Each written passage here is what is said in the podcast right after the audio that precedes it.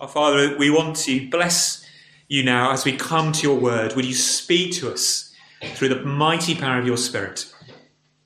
And in your mercy, would you give us hearts that hear, that understand, uh, that rejoice, and that find grace again at your throne? This we ask in Jesus' name. Amen. Amen. Please do take a seat. Our normal practice here at Christchurch is to preach through books of the Bible so that God is setting the agenda rather than me. It's not just a case of me sat in my office or studying the week thinking, what do I feel like speaking on this week? Uh, we tend to follow through chapter by chapter, verse by verse, verse so that God uh, can set that agenda. And we started a couple of weeks ago the book of Romans. Uh, so if you've got a Bible, I'm going to read from Romans chapter 2. Uh, I'm afraid because it's a new venue, we can no longer bring like 120 Bibles. Just haven't got the space. Um, so we're going to put out a pile next week for anyone who forgets, but it is worth bringing your own along um, so that you can follow along. But let me read Romans 2, and uh, I'll start at the beginning. Let's hear the voice of the Holy Spirit. Therefore, you have no excuse, O man, every one of you who judges. For in passing judgment on another, you condemn yourself, because you, the judge, practice the very same things. We know that the judgment of God rightly falls on those who practice such things. Do you suppose, O oh man, you who judge those who practice such things and yet do them yourself, that you will escape the judgment of God? Or do you presume on the riches of his kindness and forbearance and patience, not knowing that God's kindness is meant to lead you to repentance. But because of your hard and impenitent heart, you're storing up wrath for yourself on the day of wrath, when God's righteous judgment will be revealed.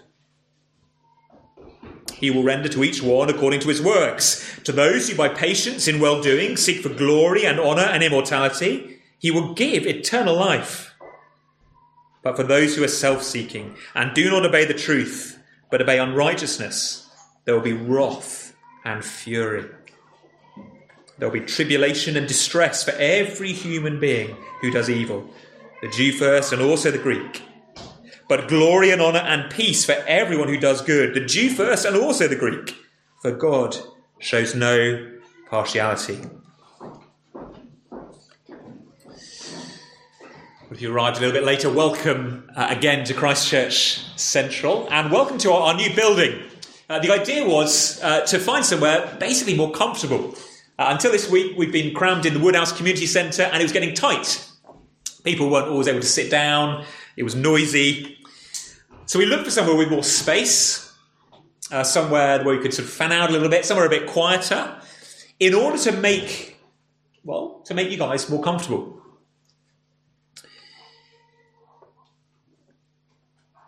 And then Romans 2 happens. the whole idea of a church building basically is to provide a comfortable setting in order to be able to meet and worship the Lord God. There's a real pressure on ministers, I can tell you, to design, in fact, not just the building, but the whole service to be one of nothing but comfort. the, the, the, the pressure is to want to please everybody, to make sure everyone walks out the door as if they've just sort of drunk five Red Bulls on this kind of spiritual high. And it is possible to do that. Anyone who's been in ministry a while will know and be able to tell you that there are ways, frankly, of manipulating people to make them feel good.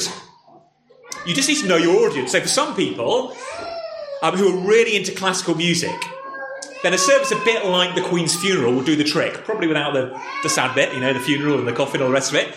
But the classical music, the organ, the trumpets, the choirs, the robes, the majesty of the building, that makes some people's spirits soar. Others hate that kind of music. Every time we put classic FM on in the car, the kids are like, "No, not classic FM, Dad." You know, put on. For other people, they hate that kind of music, but they love just modern music. And so, as long as you design your service with the right kind of music, lights, camera, action, then a certain demographic, a certain type of person will feel lifted by that. Here's the thing it's totally possible to do that and lift the soul in exactly the same way as it would be lifted if you were at a classical music concert. or the, a gig by your favourite artist. I've learned, by the way, not to give examples of popular artists anymore because I'm so out of date. Uh, it just ages me straight away. The, the pressure is for comfort, in other words. That's what we all want a spiritual high. And as I sat down to prepare uh, this week, it, it just struck me that essentially what Paul has done is crept in to our new venue and put a drawing pin on every person's chair to make us incredibly uncomfortable. If you follow through that reading, it is not the kind of cheery pick me up that, frankly, I might have chosen if I was just choosing a passage, uh, particularly knowing there'll be so many new people here this week. It is a passage full of talk about judgment, isn't it? Do you see as we, as we went through? Uh, it's there in verse 2. We know the judgment of God rightly falls on those who practice wickedness. It's there in verse 3. Do you think that you will escape the judgment of God? It's there in verse 5. Because of your hard, impenitent heart, you are storing up wrath.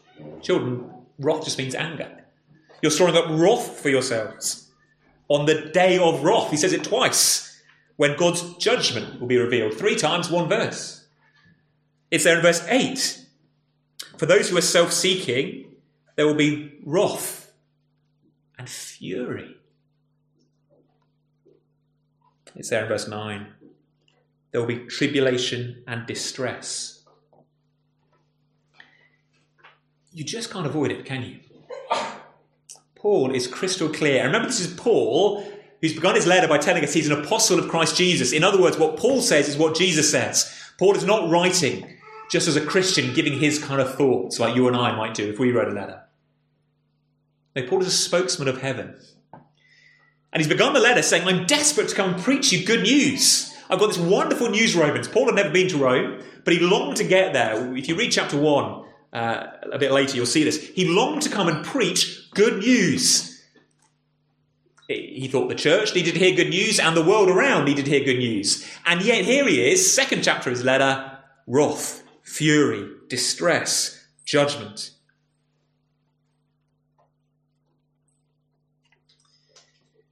And so we need to make a call pretty early, don't we? Uh, either we rush past this kind of passage, tidy it away, skip over it as we plan our preaching schedules or read our Bibles in the morning, or we take it seriously.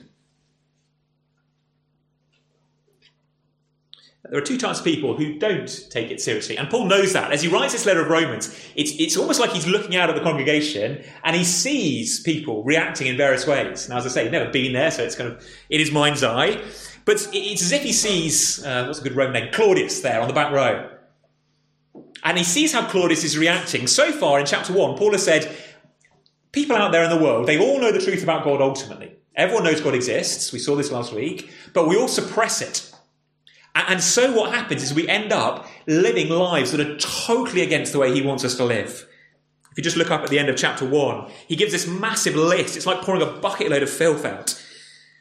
They're filled with all manner of unrighteousness, evil, covetousness, malice, envy, murder, strife, deceit, maliciousness, gossip, slanderers, haters of God. On and on he goes. The world is a mess, Paul says, because of the way we've turned our back on God.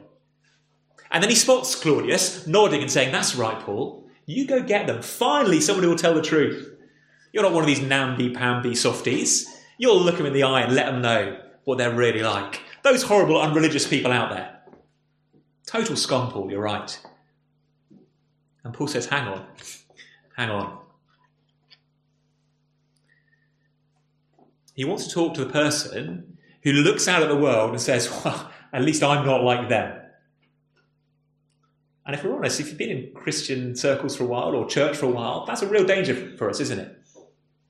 We start to pat ourselves on the back and think, well, at least I'm not as bad as, or fill in the blank.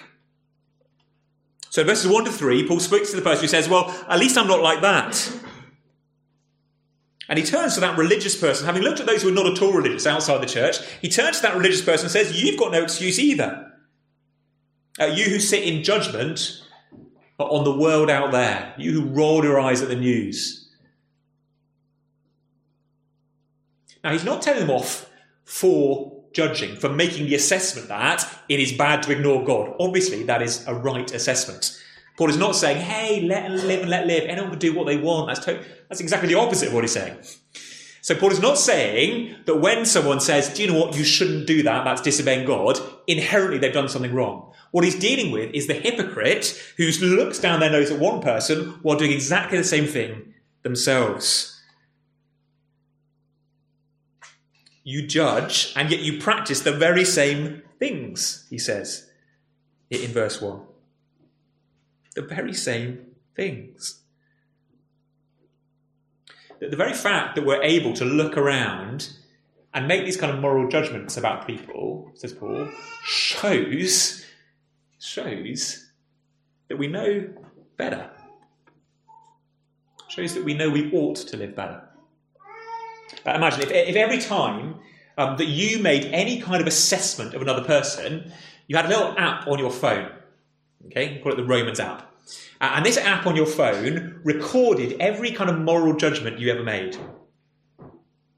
Uh, so you're in the office, you're working, uh, and um, uh, someone's not done a project on time, and you say to your colleague, oh, I can't believe it. They are so lazy. Your phone goes beep and records laziness is bad. A bit later, you go out for drinks, uh, and um, someone's being really, really gossipy, kind of bitchy about someone else in the office, and your phone goes, and, and you say, I can't, I can't believe the way they talk about their colleagues. Your phone goes beep, beep, records, don't be gossipy. On and on it goes. You sign the petition against online pornography and sex trafficking and exploitation. Your phone beep beep recorded. Sexual exploitation is bad. Online pornography is bad. Paul says, Paul says, never mind the judgment of God. What if we just printed out that record and held you against your own professed standards? You'd fail. In verse 1, you condemn yourself. Before we even get to God condemning anyone, you condemn yourselves. You fall short of your own standards. The person who signs the petition against online porn goes home and watches porn. Uh, the person who hates it when people gossip and bicker in the office go, goes home and bickers about how bickering and gossiping their friends are.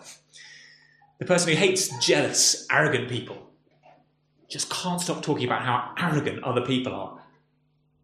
And why can't people be more like me? Paul says you're condemning yourself. And therefore you're storing up judgment. Do you think you will escape judgment? And then someone else catches his eye. This time it's not someone who says, Well, I'm better than them. It's someone who says, Look, Paul, nothing ever happens when I sin. It'll be fine. Nothing ever happens when I sin. It's down there in verse 4. Or, or, do you, this time it's not Claudius, perhaps it's Servius on the back row, uh, or do you presume on the riches of his kindness and forbearance and patience, not knowing that God's kindness is meant to lead you to repentance? Now, this person is kind of saying, well, look, you know what? I've sinned loads in my life. I've sinned loads. I lost my temper at the kids last night. A lightning bolt didn't fall out of heaven and strike me dead. Uh, I I was uncaring and unloving out with my friends the other night in town, and the ground didn't open up and swallow me up.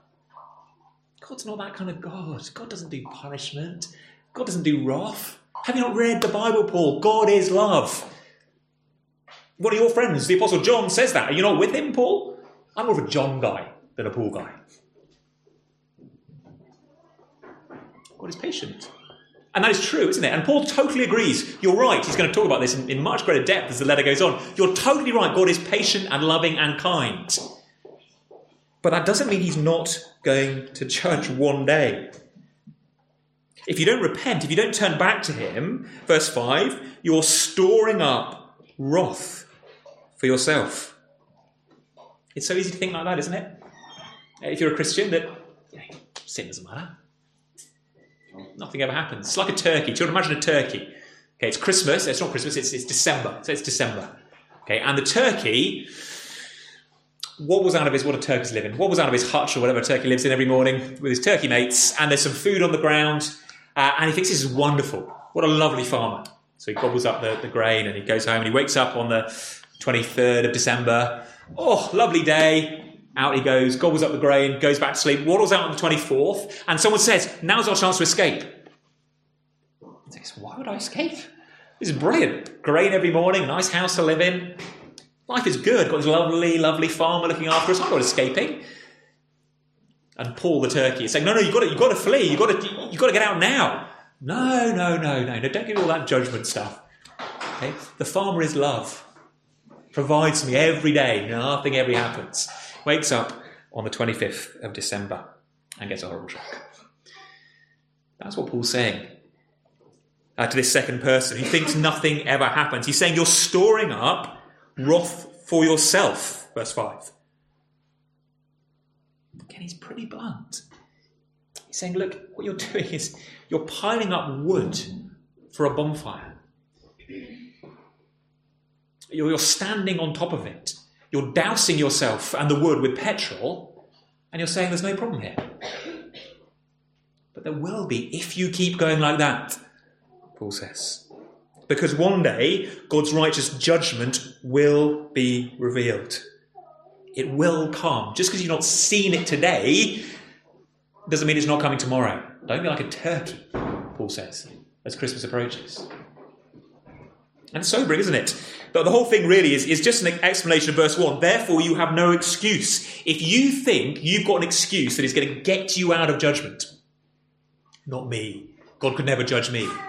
And if that excuse is an excuse, it's not flying to Jesus, we're going to talk about that. It's not that, it's just, I'm not that bad. Oh, once upon a time I prayed a prayer. I've grown up in church. God doesn't do that to people like me. Member of the CU. I've read my Bible a bit. I've been baptized. If, if you've got any kind of excuse, forget it, says Paul. God is a God who rightly will judge. Now, at this stage, let me stop and say this is what the gospel, the good news, is going to be all about. In the sense that what we really need rescuing from is this is the sin and then the wrath, the anger of God that it leads to.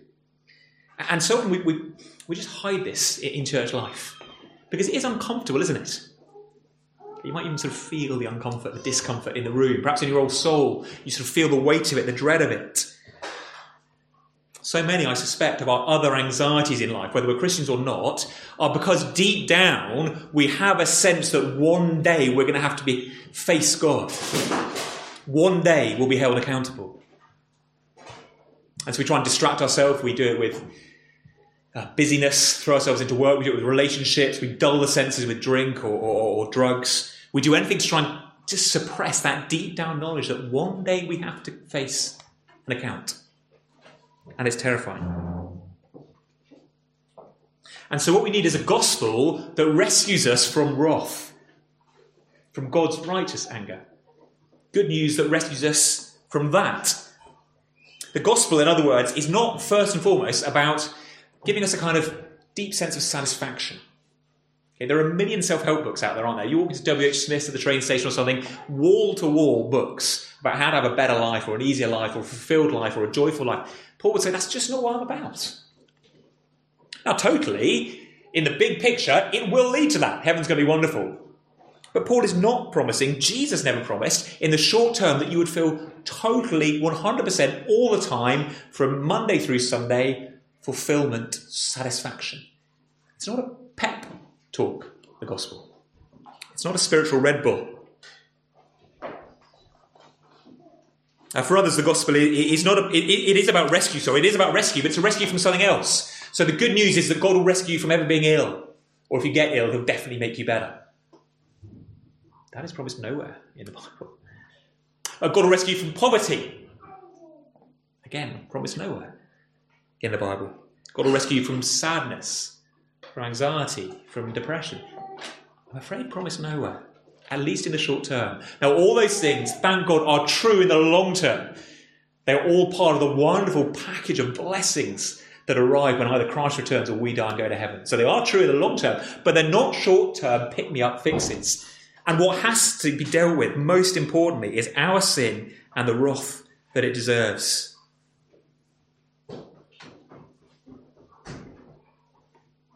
Uh, therefore, let me just say a word to, you, to those of you who are new in Leeds. Um, it, it, it's, it's, it's, a slightly strange time of year for, for church leaders. I know, I know quite a few of the church leaders in town. We, we are friends. It's not like a kind of warfare between us. You know, we, we understand that uh, there are lots of churches in the city uh, that are, are Jesus honouring and Bible believing, all the rest of it. Um, so don't mis- misunderstand what I'm about to say. But make sure that whatever church you settle in, okay, in, in, the nicest possible sense, I don't care if it's this one or another one. We'd love to have you, we'd love to welcome you, but I understand that not every church is for every person. But make sure you find a church that is going to put the real gospel at the centre. And therefore is going to speak about sin and wrath. Because without those things, the gospel just doesn't make sense. This is the heart of Jesus' gospel, Paul's gospel, John's gospel, Paul's gospel. It's the heart of the message of salvation. Uh, one of the most famous Old Testament descriptions of the work of Jesus comes in Isaiah 53. Let me read just a few verses. Children, see if you can listen and hear two things that Jesus takes on his shoulders when he comes into the world. Two things. Isaiah 53. Now, I'll read from verse 4. Surely he's borne our griefs, carried our sorrows, yet we esteemed him stricken, smitten by God, and afflicted. But, here we go, he was pierced for our transgressions, he was crushed for our iniquities, and upon him was the chastisement. Just means a punishment, children, that brought us peace. And with his wounds we are healed. Two things Jesus comes into the world, Son of God, becomes one of us. Two things he takes on his shoulders the first is the, the, the one that almost everybody gives when you ask them, what did Jesus take to the cross? I remember doing youth work many, many years ago now, and asking a youth group, um, why did Jesus die? And uh, one of them said, well, he died because, because he loved us. Like, yeah, that's totally true, really importantly true. But, but why did he die? You know, I love my wife. I haven't just randomly killed myself just to show that I love her. It'd be bizarre, wouldn't it, if I was sort of walking along the road and I said, I'm not sure. Do you really know I love you, Georgina? Uh, and she said, Well, yeah, I think so, but I, I said, Well, watch this. And I just chuck myself under a lorry. Okay, it makes absolutely no sense whatsoever, does it? So, so why does Jesus' death show that he's loving? Well, one of them said, Well, it's, they thought a little bit, there's a bit of silence, classic awkward youth group silence. One of them risked the answer, Well, he died for sin. Like, yeah, exactly. He took our sin to the cross, but why did he die? Total silence. Because we, we have so often in the church cut the link between sin and punishment, what Paul called wrath, or anger, or fury. And that, thank God, is what Jesus also took on his shoulders. Do you hear that verse again? Verse 5. He was crushed for our iniquities, that's our sin, but upon him was the chastisement that brought us peace. It's not just that he took our sin in some sort of mystical way to the cross but also that at the cross he was punished. He went into that wrath and fury for us. And all along, Jesus knew that's what he had come to do. His whole life is bookended by bloodshed. Uh, on the eighth day of his life, we read in Luke's Gospel that he was circumcised. And that is, without being too graphic about it, a shedding of blood, a cutting off. And it's at that moment we read in Luke's Gospel that he was given the name Jesus, which means Saviour, he saves. The angel promised that would be his name, but if you like, that is his naming ceremony. On the eighth day of his life, his blood was shed. There was a cutting off that symbolizes the cutting off of sin. Now, Jesus hadn't sinned, but already he was being prepared as the innocent one to bear our sin. His life began in bloodshed, and of course, it ended in bloodshed too as he went to the cross. And every step along that journey, he went knowing that he was going to carry our sin and bear the wrath of God. And all because of love. We, we rush to the cross, and the cross is the centre of everything. But have you ever thought about Jesus' life? What it would be like for him who'd become a true man, truly God, but also truly a man, knowing that one day he is going to face the full wrath of God at the sin, not just of one man, but of countless millions. There's a painting by um, Hans Holbein, and um, uh, it's sort of it's a fictitious scene, I suppose, or imagined scene. It's of Jesus in, the, in, in his uh, shed, okay, when, when he was with Joseph, a carpenter, and he's stretching out his arms like this. And the sun is shining through the window kind of behind you as you look at the painting. And he's stretching out his arms like this, and kind of morning sun, and and as his shadow his arms falls on the on the wall behind, you see that because it's Joseph's work shed, you see the nails hanging on the wall. And so the shadow, well, the shadow is of Jesus with nails through his arms. And Holbein's point, whether you, you know, whether you think there should be paintings of Jesus or not, Holbein's, Holbein's point is, is, a, is a great one. Jesus lived his whole life under the shadow of the cross, not just the horrible physical pain, awful that would be, but knowing that through no fault of his own, but purely out of love for us, he was going to face that awful reality. Everything around him on the, on the journey would remind him of it. Paul said this in chapter 1, if you were here last week, that, that actually God's wrath in, in little ways is being drip fed into the world. The very fact that we say, oh, I'm going to live my own way, and Paul says that's, that's not just going to lead to wrath, that's an example that God has already given you up. If you say, well, I'm never going to get judged because I can do what I want, Paul says the fact that God is letting you do what you want show already he's sort of beginning to give up on you. Wake up. God's wrath is already evident out there in the world. It was meant to be a perfect world, wasn't it? A, a, wonderful world. Genesis 1 and 2 talks of this world of, of blessing and joy, but we ruined it with sin. And then God, from Genesis 3 onwards, began to curse the world. Things became hard, work became hard. Most obviously, we began to, to get ill and die. And all of those were just little pointers to the great day of wrath that, that, was coming in the future. And Jesus, more than anyone, would see that. We're dopey, we're sleepy. We, we go home, we forget about it. We've got Netflix and things to do, hockey club, and off to the cinema, and work, and kids, and, and we forget there is this great day of wrath coming. Jesus didn't forget. And he would rightly read the signs around him. Any sign of pain or suffering in the world, to his rightly seeing eye, was a reminder that judgment would come, and particularly that he was going to have to face it. And yet, on he went. Incredible. All the years of his life, on he went, out of love for you. That is what Paul wants you to treasure. He's not telling you about the danger of God's wrath just to make you feel awful. He's telling you it in the same way as a lookout on the Titanic might shout, Watch out for the iceberg. It's no use the, the, the, person on the, on the deck who's enjoying a cocktail saying, Oh, come on, like, don't ruin the moment. Such a downer, we're on a cruise. Chill out. If there's danger coming, it's loving to let you know. And he wants, ultimately, and this is where the whole book of Romans is going, he wants to drive us into the loving arms of Jesus. No excuse, says Paul. Now, judgment will be fair. We haven't got time to look at this in too much detail, but in verses 6 through 11 uh, of Romans 2, uh, Paul says some things that, that, might strike us as a bit odd. Uh, verse 6 He'll render to each one according to his works. Verse 11 God shows no partiality. This might startle us a little bit. I thought salvation was all about grace, about faith. Why are you saying, Paul, that he'll judge each according to his works? Well, Paul is absolutely not saying, hey, you know that gospel you heard from everybody else, from Jesus, from me elsewhere in the letter? I've totally changed my mind in just this little bit of Romans 2. And actually, just for now, I'm going to say it's about whether you've lived a good enough life. No, he's not saying that at all. Um, his point, I think, is simply this that when you come to Christ, when you see his kindness and it leads you to repent, to turn back to Jesus, then there will be fruit in your life. And if you never turn to Christ and keep living your own way, then your life will tell its own story. Back that app with its record. So when he says in verse 7, to those who by patience in well doing seek glory, honour, and immortality, he'll give eternal life, he's not saying those who are without sin, who live a perfect life, can go to heaven, because then heaven is going to be empty apart from one man, Jesus.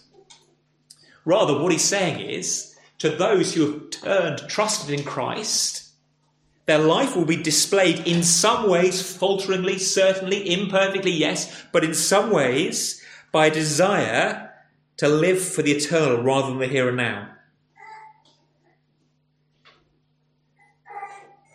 Verse 10 Same point the other way around. Glory and honour and peace for everyone who does good. It doesn't mean perfection, but those who are walking in God's way. The fruit is not the thing that earns your way to heaven, it's just the evidence that you have put your trust in Christ. So imagine if you were, um, got a job with a gardener one day and he said, Look, I want you to go around, I want you to cut down every dead tree, every tree whose roots have gone rotten. He said, Well, I can't see the roots. How am I going to do that? And the gardener says, Well, look at the leaves. If the leaves are green and healthy, then the tree's alive. If the leaves are spotty and, and black and curled up, the tree's dead. Well, you would know which tree is alive and which tree is dead, wouldn't you? Not because the leaves make the tree alive, it's the roots that do that. Rather, they're the evidence. Well, it's the same with our works. Our works are not what save us, they're just the evidence of the fact that we have put our trust in Jesus. And that is Paul's point, I think, here and elsewhere. He makes a very similar point. Uh, at this point, some of you will be getting nervous, particularly if you're a tender hearted kind of person who's really aware of your own sin. You'll start asking the question, Have I done enough? And Paul says, No, no, no, no, no, calm down. Don't ask that question. It's not, Have I done enough? As if the way you're saved is trusting Jesus plus 30% good works. Okay? No, no, no. It's not faith plus works. Paul is not looking for perfection, but repentance. See verse 4? The riches of his kindness are meant to lead you to repentance, to turning and trusting. From then onwards, some will be holier, some less so, some more certain their faith, some less so, but everyone will have some fruit. One writer says this Paul is not condemning shaky discipleship, but complacent hypocrisy. It's back to the verse he says, I'm okay because I go to church, I'm okay because God would never judge a person like me. No, the only safe place to flee to is Christ. And if you have done so, then your life will bear fruit. And if you're worried that it's not, the answer is not, therefore, to try and add some good works to your life. That would be like the gardener looking at a tree, seeing the leaf curled up and black, and thinking, okay, there's no signs of life here. I'll go and get some green leaves and staple them onto the tree. That's not going to help, is it? What saves you, Paul is really clear, is faith in Christ alone. That is the grounds of your salvation. So if you are nervous, you're looking, you're thinking, then the answer is not, I must do more, try harder, get enough works in the bank so that I'm one of those people. Rather, flee again. Say to the Lord God, I have got no excuse. My only hope is in Christ. And He will have you. You'd be terrified, wouldn't you? If I said, behind that curtain is God on his judgment throne, and one by one you're going to walk through and face him. And you're going to do so alone, without Christ. If you're not terrified, you'd be a fool. Jesus did so for you. There was no one to save Jesus. He didn't deserve it. But open eyed, he walked through the curtain to face the righteous wrath of God at our sin. And that is a guarantee that He does want to rescue you. The kindness of God leads you to repentance. Yes, the wrath should scare you to it. But if you're just scared of God, you'll never go near Him. Just keep running. Good news that Paul is driving to is God is kind. Jesus has done it all. So flee to Him and rest in Him alone, and you will be safe on that day. So don't try and whitewash wrath and sin. Don't try and hide your own sin away. But day by day, week by week, keep bringing it back to the cross and know that He has done everything. And you'll find that as you keep bringing it to the cross, the cross, as it were, will warm your heart and the fruit will grow. Let's pray God blesses the church in just that way. Father in heaven, uh, these are sobering words, and we don't want to take them lightly. Uh, but we, neither do we want uh, to fear uh, when you have uh, so graciously provided uh, a, safe haven in the person of your Son. And so I pray for everybody here this morning that each of us, children, uh, adults, that all of us would flee to Christ and see that He has finished the work of salvation, that in Him is peace and security. Save us from the great a sin of complacency, hypocrisy, but encourage our hearts with the knowledge that you are full of kindness and grace, and that in Christ we are safe. Bless your people, we pray. In his name, amen.